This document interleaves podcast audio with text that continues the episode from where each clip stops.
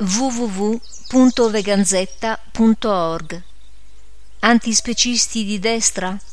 A cura di veganzetta.org Oltre l'antirazzismo L'antispecismo va oltre l'antirazzismo.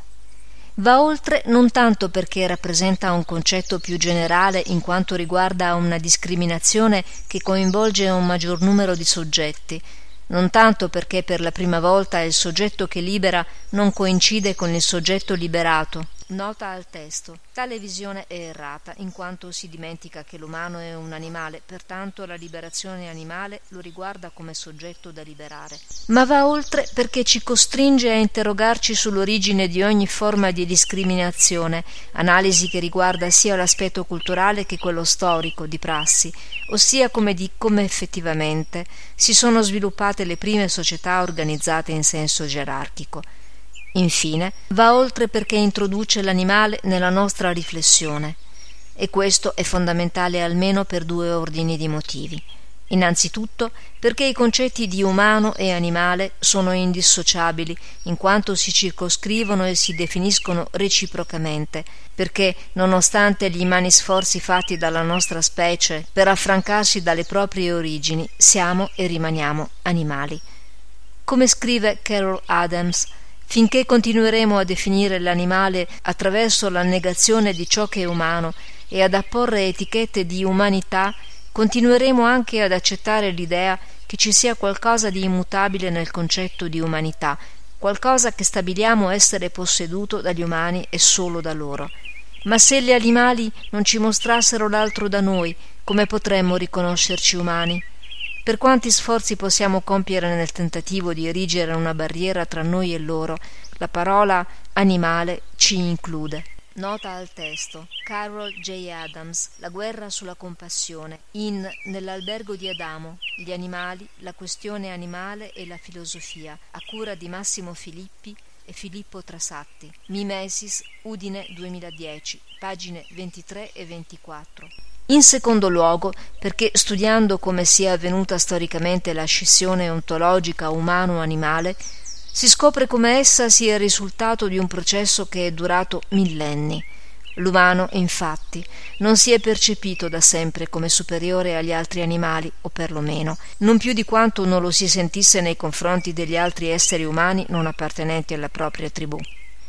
E solo con il passaggio dalla vita nomade, quale cacciatore e raccoglitore, a quella stanziale come agricoltore e allevatore, unitamente ad altri aspetti di carattere spirituale religioso, quali la trasformazione delle prime visioni magico-animistiche in religioni di culto sacrificale, che si sono formate le prime società organizzate e l'accumulo dei beni a consentire sia la nascita delle prime caste non direttamente produttrici come quella dei sacerdoti sia la prima strutturazione economica e politica della società in gerarchie di potere.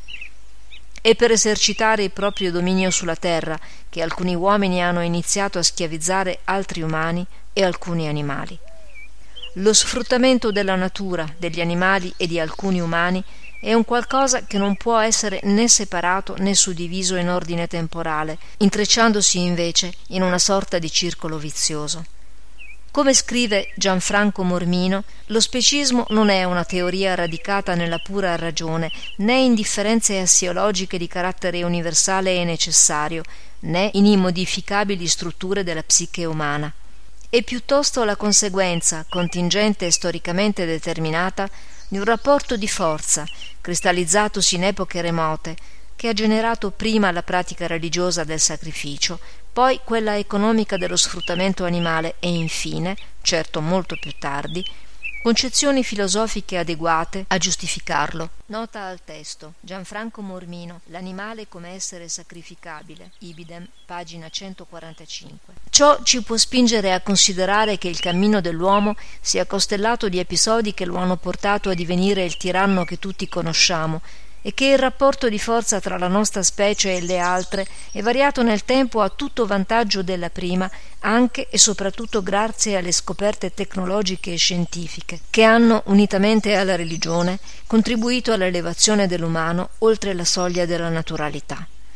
Tuttavia bisogna anche ammettere che se questo percorso è stato intrapreso e se queste sono le sue conseguenze, vi sarà pur stata una motivazione di base, una causa scatenante e pertanto è chiaro che se siamo riusciti a dare il peggio di noi, forse questo peggio era già presente a livello primigenio nel nostro essere.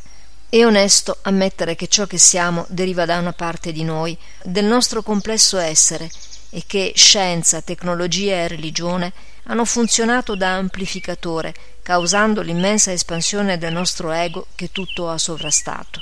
Per contro, è del tutto evidente che non siamo solo questo, ma molto altro, e conseguentemente possiamo realmente ripensarci e reinventarci, ripensando e reinventando anche la nostra società. Cercare di essere vegani etici e antispecisti implica una riflessione profonda sulle origini di tutta una serie di modi di pensare e di vivere che sono antropologicamente ed etnicamente determinati da radici profonde.